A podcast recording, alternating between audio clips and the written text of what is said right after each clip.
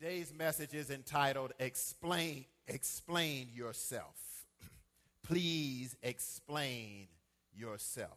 I want to read this verse also as recorded in the Message Bible. It says, Through thick and thin, keep your hearts at attention in adoration before Christ, your master. Be ready to speak up and tell anyone who asks why you are living the way you are, and always with the utmost courtesy.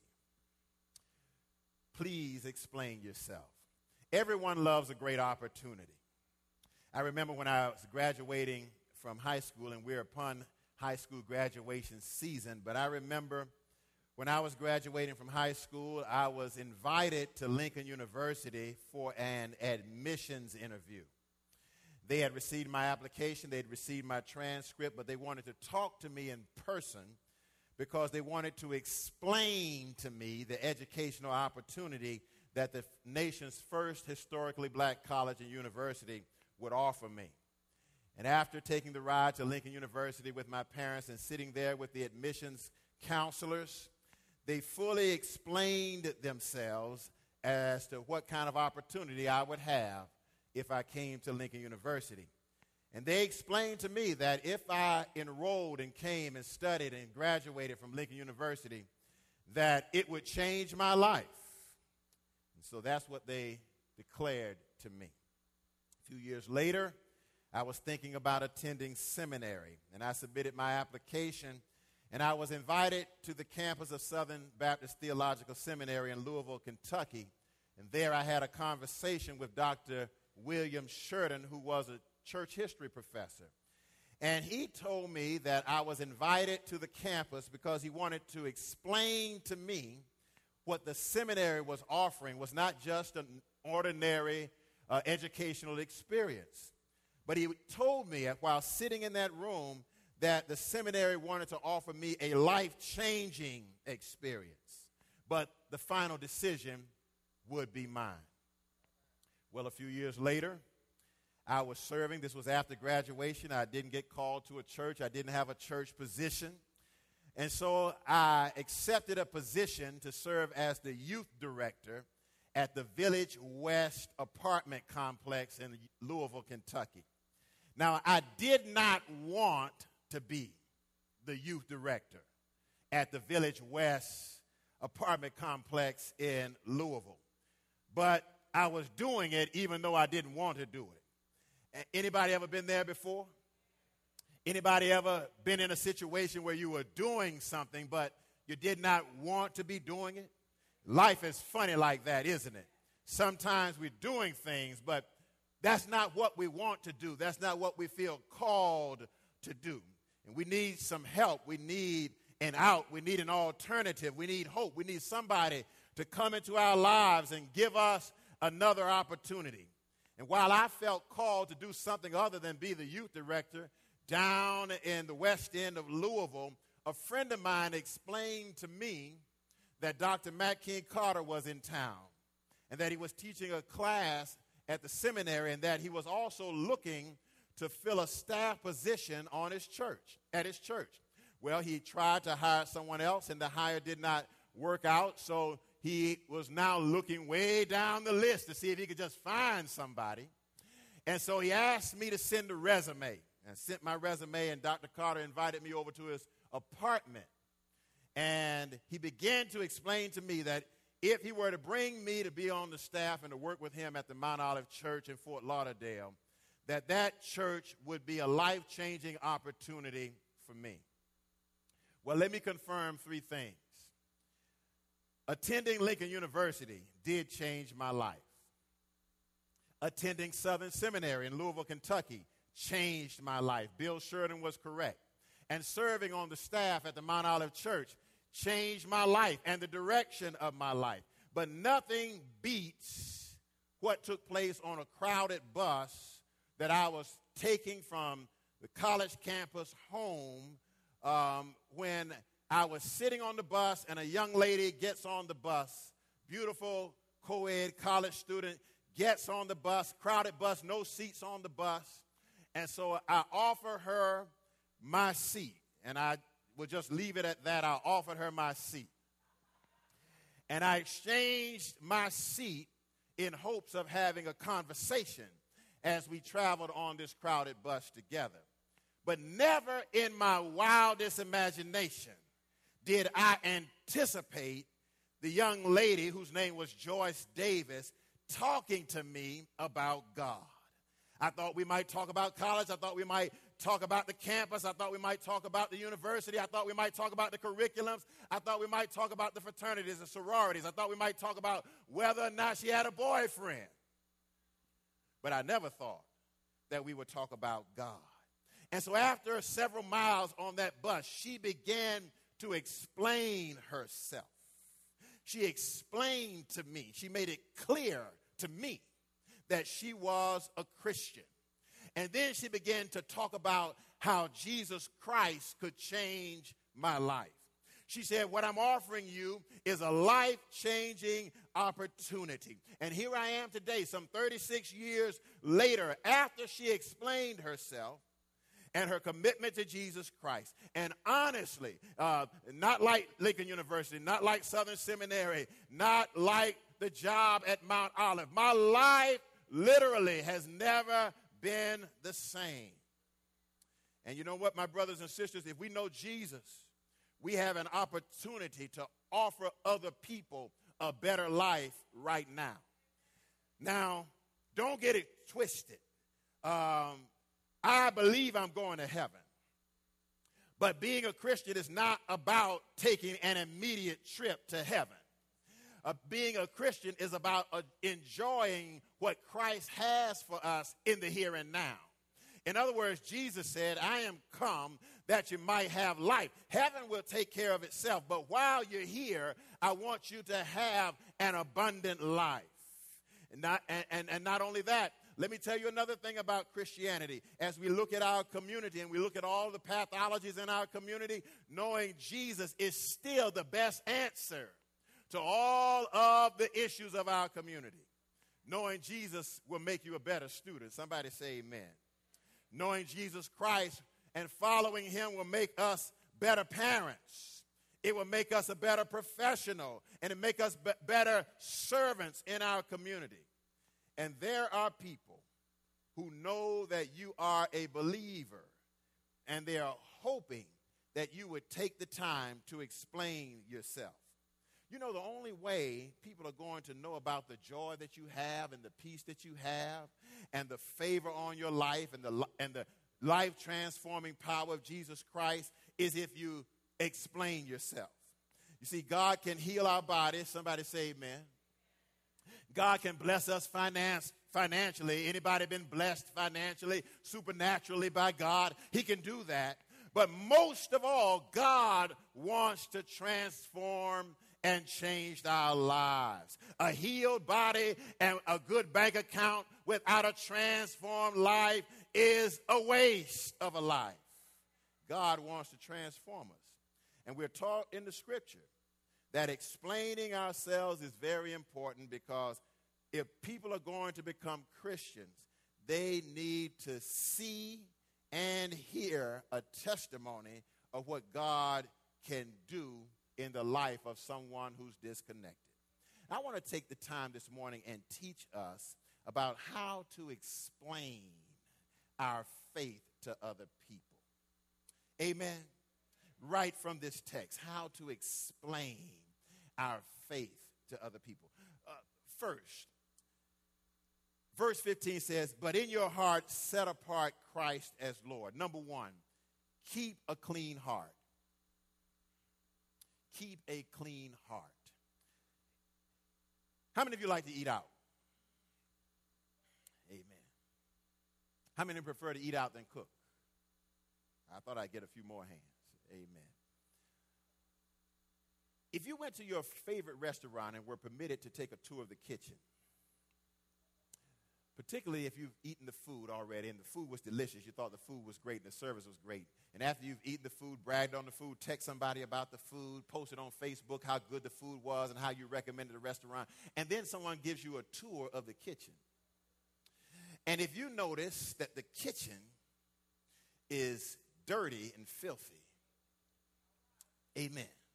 Even though the food tasted good and the service was good and you thought the food was great, if you see that the kitchen is dirty, and that those who are preparing the food are unclean and unsanitary, it will probably, irrespective of how good the food was, are y'all following me? It will probably uh, convince you, persuade you not to come back to that restaurant. Am I right about that? And eat any, anymore. Though the food was good, because now you've seen, now you've eaten there 20 times and the kitchen has been dirty 20 times, but now that you have discovered and seen for yourself what's going on in the kitchen, probably convince you not to eat anymore. You see, uh, there's a restaurant called Buca di Beppo, an Italian restaurant. And when you go to this Italian restaurant, the first thing they will do is offer you a tour of the kitchen. They offer you a tour of the kitchen. They allow you to walk through the kitchen. They'll let you see what's in the kitchen. They'll let you see how they prepare, see the people who are working there, because they know this if you are confident in what is happening, happening in the kitchen, you won't have any doubts about what is coming to your table. See, um, um, good food and a clean kitchen gives us the sense that we can trust what we are eating. If our deeds are good, but our hearts are unclean, it will render our deeds unconvincing. In other words, people will not believe us. And what gives our testimony power is believability. What gives us believability is a clean life. And the presentation of the gospel to an unbeliever is dependent upon the cleanliness of the vessel. In other words, if we are witnessing to an unbeliever, it is best to witness with a clean vessel. And that's why this verse says, set apart Christ in your heart. Because Christ dwells in a clean vessel. The only way to stay clean is to allow, somebody say allow because Jesus won't bogart. I wish I had some help. No, he won't bogart. He won't he won't make you do it. But if you allow him uh, to dwell in your heart, he will make your heart suitable for you to transmit the gospel of Jesus Christ with power. Keep a clean heart. Number 2, stand by because an opportunity is coming. Amen. Stand by. Stand by. That's flight language. Flight language. I have a ticket, I don't have a seat, but I'm going to get a seat because I'm on standby. Sooner or later, eventually, eventually, uh, they're going to announce, they're going to call my name, and a place is going to be made available for me on the plane. Stand by because an opportunity is coming. An opportunity is coming to you and to me to witness to somebody, to share our faith uh, in Jesus Christ with someone.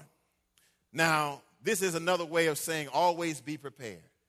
You never know when that opportunity is going to come.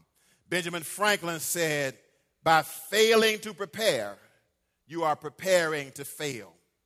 You see, when it comes to witnessing, you want to witness in a successful way. Somebody say amen. Robert Schuller says spectacular achievement is always preceded by unspectacular preparation.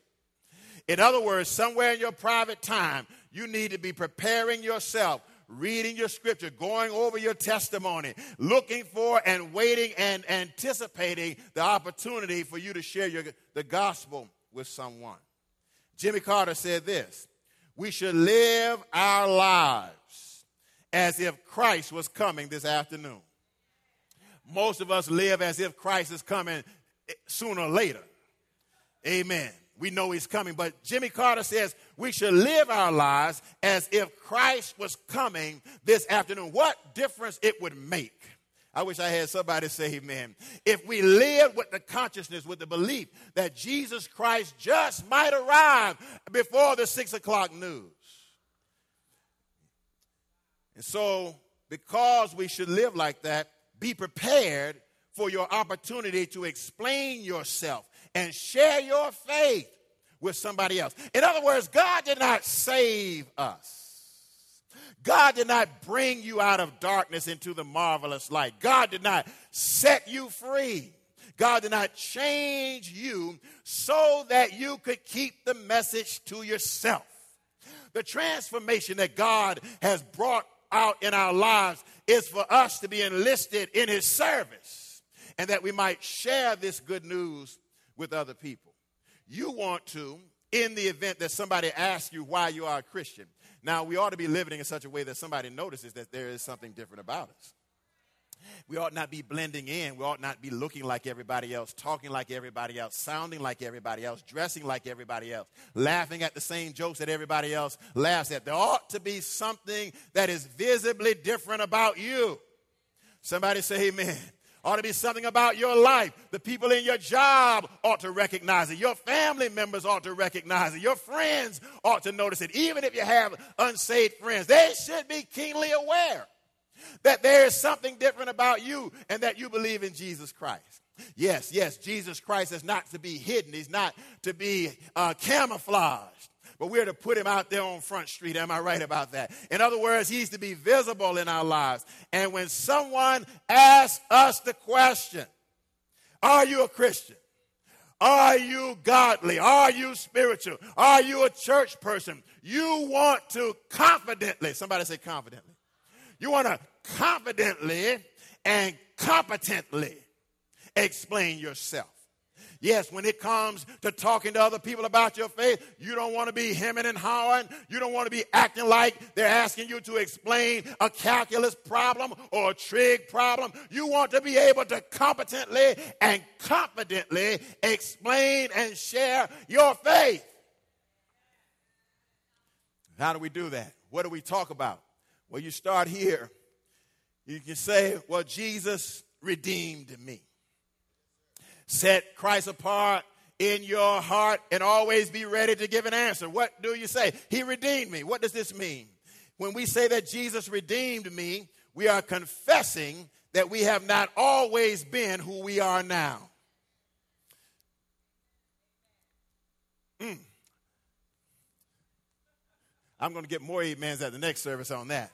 Yes, when we say he redeemed me, it, it is a confession that I, I, I have not always been like this. I did not always think like I think now. I have not always spoken like I speak now. I have not always read what I read now. I have not always lived like I'm living now. And though I'm not perfect, I have been changed. He has changed my life. When we looked at these baptism videos, if one thing comes across in these baptism videos is that at one point in my life, I lived one way, but Christ came into my life. And when Christ came into my life, He changed my life. Haven't always been who I am. That's the meaning of baptism. And here is the thing I didn't change myself. I wanted to change myself. I wanted to be different. I wanted to, to alter how I was living, but I could not change myself. Is there anybody in here who recognizes that we are powerless against the power of sin? And except we yield ourselves to the power of God through Jesus Christ, we will continue replicating the same mistakes and the same errors.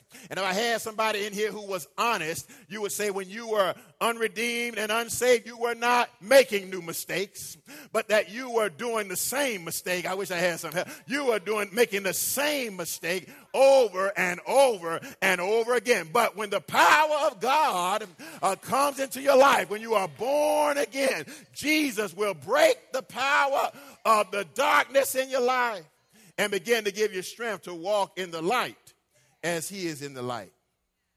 Now, when you're talking about your redemption, this is where you can let a little bit of the cat out of the bag. Yes, when the Apostle Paul was explaining himself, he would always say, I received mercy from God because I persecuted the church. He said, I'm not as good as I look. He said, if you knew about my past, you might have a different opinion of me, but I'm going to go ahead and tell you something about how I used to live. And so he tells them something about his past life. And this is where you share a little something about yourself. You see, the power of your testimony is not just to talk about how clean you are now, but also to share a little bit about what you were and who you were and what you did before redemption. See, the power is in opening up, not in closing down. And this is where you share a little something. Somebody say a little something. You share, I used to be a pathological liar. I used to lie constantly. I didn't even need a reason. I just lied because I saw somebody coming. I used to be selfish and mean.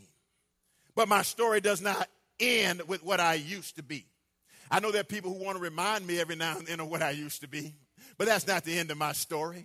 You need to turn the page. There's some more chapters after what I used to be. I wish I had somebody help me with this. Yeah, there, there's some more written about my life. Yes, I did used to be that. But if any man be in Christ, he is a new creature. And I've been made anew, and my life has been changed. And God has changed the way I think and the way I live, and I'm no longer the same. Yeah. While I was sinning, while I was broken, while I was acting the fool, while I was fooling myself and trying to fool other people, Jesus redeemed me. And He didn't redeem me when I got myself together, He redeemed me when I was in my worst state. He redeemed me when I, when I was in my most pathetic state. He came and He redeemed me then. And that's why Paul says that God demonstrated His love for us in that while we were yet sinners, Christ died. And so when you explain yourself, you explain that Christ transformed you from useless to valuable. He increased your worth. That's what redeemed means. You went from worthless to priceless. Secondly, you explain that God forgave you. Jesus forgave me. Explain that Jesus forgave. This is what forgiveness means. Lewis Smedes, in his book, Forgive and Forget, healing the hurts we don't deserve, he says this Forgiveness is God's invention for coming to terms with a world in which, despite their best intentions, people are unfair to each other and hurt each other deeply. And he began by forgiving us. The scriptures are clear that when Jesus redeems, he also forgives. I love the favor of God. Anybody here like me? Anybody here just crazy about the favor of God? You, you, know, you, know what the, you know what the favor of God is? The favor of God is this. You want to go to the Heat game, but it's sold out and there are no tickets. But the favor of God is that your phone rings and somebody says, You know, I'm busy this afternoon and I have one heat ticket. Would you like to go? You know what that is? That's the favor of God. You know, the favor, the favor of God is this. I am not qualified for what I'm applying for, but I'm applying anyway. I'm trusting in God. I need, and, and, and somehow God blesses you as the unqualified to even transcend the qualified. That's the favor of God. You know what the favor of God is? The favor of God is that your car is in an accident with you behind the wheel, and you somehow get out of the car. And when they come to take your car away, the guy who's driving the wrecker looks at the car and looks at you and looks at the car again and looks at you, and he's trying to figure out how in the world are you standing there unscratched and unscathed in a car that looks like that. You know what the favor of God is? The favor of God is when the doctor says that your child won't make it and your child won't live and your child won't be able to walk and your child won't be able to read or that you can't even have a child. And all of a sudden, you're sitting there at the graduation to that same supposed to be speechless child, your same supposed to be walkless child. And God has allowed his favor to come upon your life. I am crazy about the favor of God. There are so many things that have happened in my life, in your life, that the only explanation for why they happen is nothing but God's favor. God's favor. I'm crazy about the favor of God. And one thing about the favor of God, you don't have to be saved to experience the favor of God. The Bible says that God allows the sun to shine on the just and the unjust. And I wish somebody in here remembered when they weren't saved and you start tracking your life and you had a timeline of your life. Can somebody in here see the favor of God on your life even when you weren't serving Him? I love His favor. I love it. But favor, look, look at here. Favor without forgiveness ends up in misery. Yes, you can have it all, you can be it all, you can know everybody. But if your sins are not forgiven, it is miserable. And what Christ has done, he has forgiven us. I want to go offer you a few passages of scripture. You'll need them this week for your growth group study. Psalm 103, verse 2 and 3. It's Psalm 103, verse 2 and 3. It says, Praise the Lord, O my soul, and forget not all of his benefits. Verse 3 says this Who forgives all of your sins and heals all your diseases. Ain't that some good stuff there? You know, I'm so glad God didn't make a list of sins eligible for forgiveness. Huh, and you have to look on the list to see, well, I make sure if this happens to happen in my life that I'm covered. But it says he forgives all of our sins. First John chapter 2 verse 12 says this, I write to you dear children because your sins have been forgiven on account of his name. You know what that is? That's good news. That because of the name of Jesus, all of your sins have been forgiven. And then James chapter 5, verse 13 says, Is any one of you in trouble? He should pray. Is anyone happy? Let him sing songs of praise. Is any one of you sick? He should call for the elders of the church to pray over him and to anoint him with oil in the name of the Lord. And the prayer offered in faith will make the sick person well, and the Lord will raise him up. But look at this part you not only have the promise of divine healing because of the death of Christ, but it also says, if he has sinned, he will be forgiven. Don't we serve a great God who covers it all, who makes sure that the transgressions that are present in our life, because we are powerless to them, he covers them by his grace and by his mercy.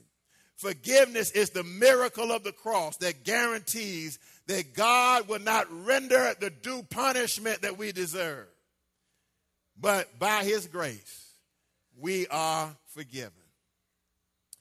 And third, you want to explain that Christ sanctifies me.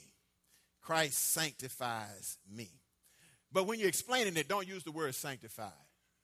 That's not good for talking to people about Christ. Don't say, well, you know, Christ sanctified. Don't use sanctified. You maybe use the word cleansed. He cleansed me. He and and, and it's good to say he keeps clean, cleansing me. He keeps on cleansing me. First John chapter 1, a verse 9 says, if we confess our sins, hallelujah. Which this says that if you do sin, you can tell God about it. You don't have to pretend that you didn't. If we confess, it says He's faithful and just to forgive us and then purify us, the same word from which we get catharsis, to cleanse us from all of our unrighteousness. And this is to say that if I acknowledge my sins, Jesus not only forgives me, but He cleanses me from all of my, and I made up a word here, wrongness. Yeah, He cleanses me. He keeps cleaning me. Anybody in here has no record of sin since you've been saved? I know it's got to be one. Always least one. No record of sin since you've been saved. The fact is, there is a long record of sin, even since you've been saved, right? Let me say, try to illustrate what this cleansing means. It's kind of like this. Anybody ever, uh, well, some of us in here who cook, we cook like this. We cook, but we don't wash dishes.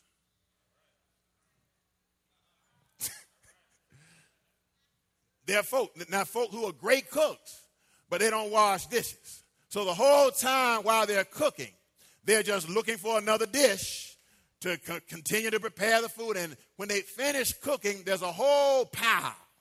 You know, I hate to eat knowing that after I finish a good meal, there's going to be a whole pile of dishes. Wait, anybody know what I mean? But there are some other people that as they are cooking, everything that gets dirty, they wash it immediately. In other words, they don't let it hang around. They don't let the stuff get stuck and hard on the dish. They cleanse it immediately. This is what this verse means. If we confess our sins, he is faithful and just to forgive us and to cleanse us and keep on washing. Does not let it stick from all of our unrighteousness. In other words, Jesus doesn't wait till you get to heaven to clean you. When you get to heaven, you shall be clean already by the blood of Jesus. And finally, you say, He justifies me. And the word justify means to make right. Now, let me real real quick. Are there any parents that have any children in the house sitting with them? Any parents having children sitting sitting with them, sitting with them? Come, come, come, come. I, would the parent, both of you all parents, bring one child with you real quick? And someone bring me a microphone. Um, Brother Castello, you have a mic. Really quick, really quick, real quick. I'm going to see if I can illustrate what this. Now, this is the power mic. Thank you, though. Amen. All righty. Let's give our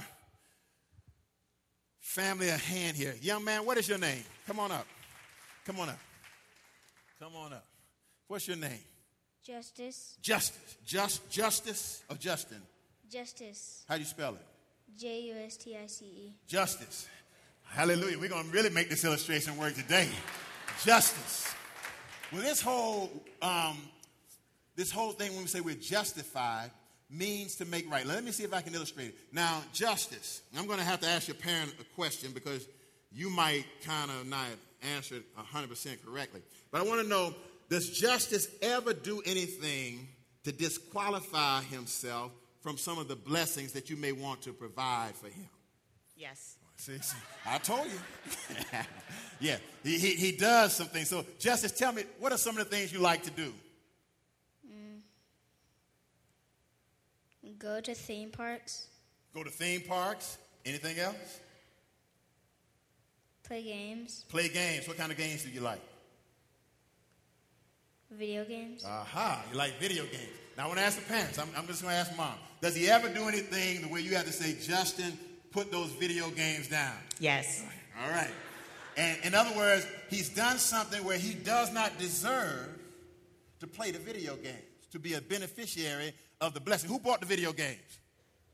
We did. You bought the video games. How about the electricity?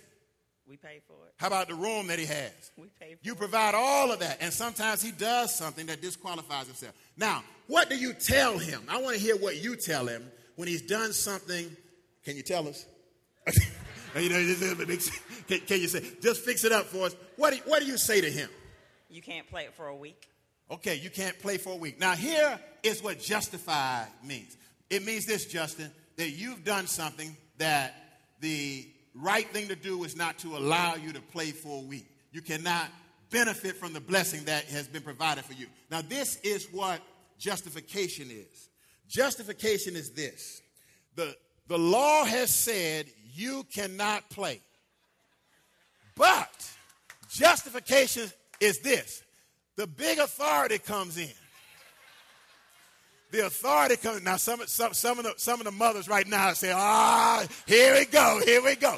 But the authority comes in, and the authority knows what just justice has done. They're not ignorant. They understand. They're clear. They know exactly what he was done. And what they do, they speak to justice and they make him right by the words that they say and not by the behavior. And so they say to justice that he can. Now, what I want you to do is give him permission to play the game. How does that sound? All right. Well, uh, you can go ahead and play right quick. All right. All right. All right. Listen, that is what God, first of all, let me hook justice up. Justice, I need some change, man. I know you got, if you can find some change, bring me a 10 back. All right. And you can have the other 10. All right. All right. But you got to find some change. Look at that guy smiling. That's a happy guy, isn't it? Let's give him a hand. You all can be seated. Bring my change back, though. I got another service to go. Amen.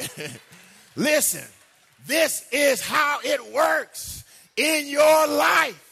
You have done some things to disqualify you from the blessings of God. You, the accuser of the brethren says to God, God, you can't bless them like that. Look how they have violated your law. Look how they have walked outside of your grace. Look how they have turned your back. But God speaks over your life. You can go ahead and you can play for a little bit. Your my blessing is not cut off from you. He makes me right. He makes me right. I'm justified by what God says over my life. Let me finish this up. He redeems me. He cleanses me. He justifies me. But then here's the final part.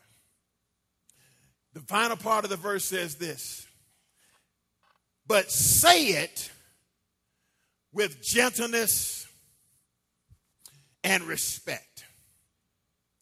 When you are witnessing to somebody, it says it is important that you respect the humanity of the other person. And listen, he's saying that how you say it is just as important as what you say. Say it with gentleness and respect. In other words, when you're witnessing, you don't want the person that you're sharing the gospel with to think that you have any arrogance in you. You don't want them, you don't want your words to sound as if you're saying you're better than them. You don't want to sound as if you're condemning them. You want to say it with gentleness and respect. In other words, you want to say it in such a way that the person can see the humility in your life. And you know, humility is powerful. Amen. Because what humility does allows the person to see themselves differently. You see, allows themselves to compare their spirit with a humble spirit. Because you can't attack a humble spirit. No debating a humble spirit. No arguing with a humble spirit. No, um, no accusation against a humble spirit. You want to say it in such a way that it does not injure or bring disgrace to the name of Jesus Christ. Let's stand to our feet.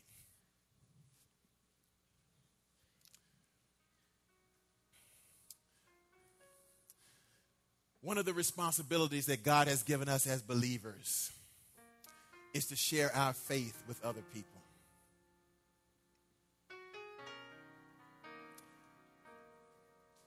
To tell people why we live the way we do.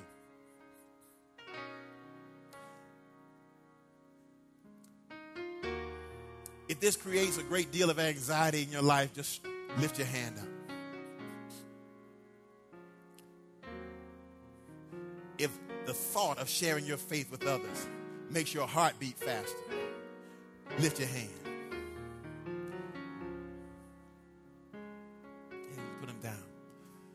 It's like that.